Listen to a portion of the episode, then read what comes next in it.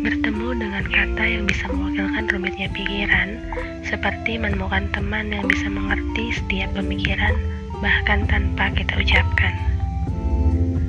Selamat datang di Teman Tidur, tempat di mana kamu akan mendengarkan berbagai cerita yang tidak begitu penting dan mungkin membosankan, tapi bisa menjadi teman yang mengantarkanmu terlelap saat ingin memejam.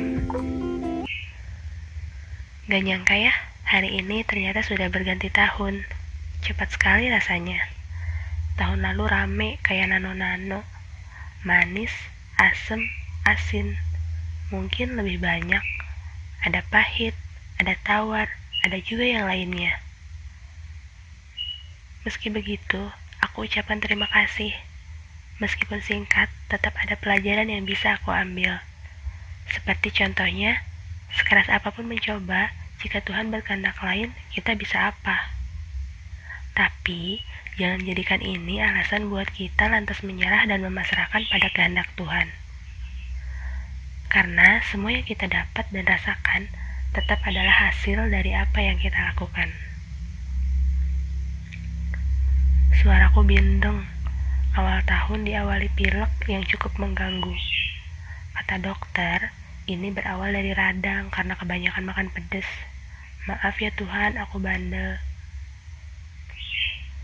Aku harap semoga tahun ini masih ada kesempatan untuk kita perbanyak bersyukur, berkarya lebih baik, dan berdoa.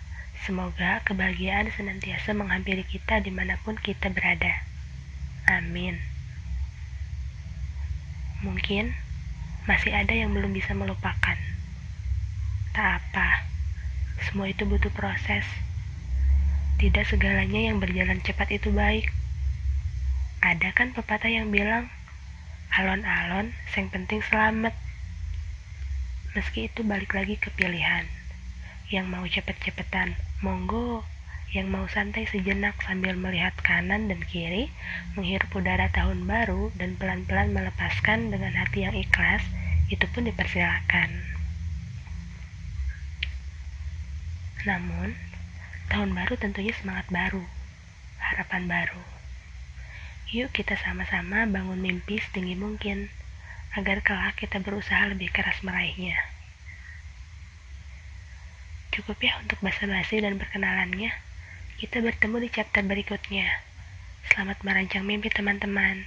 Selamat tahun baru, meski ini udah lewat dari tanggal 1. Selamat malam.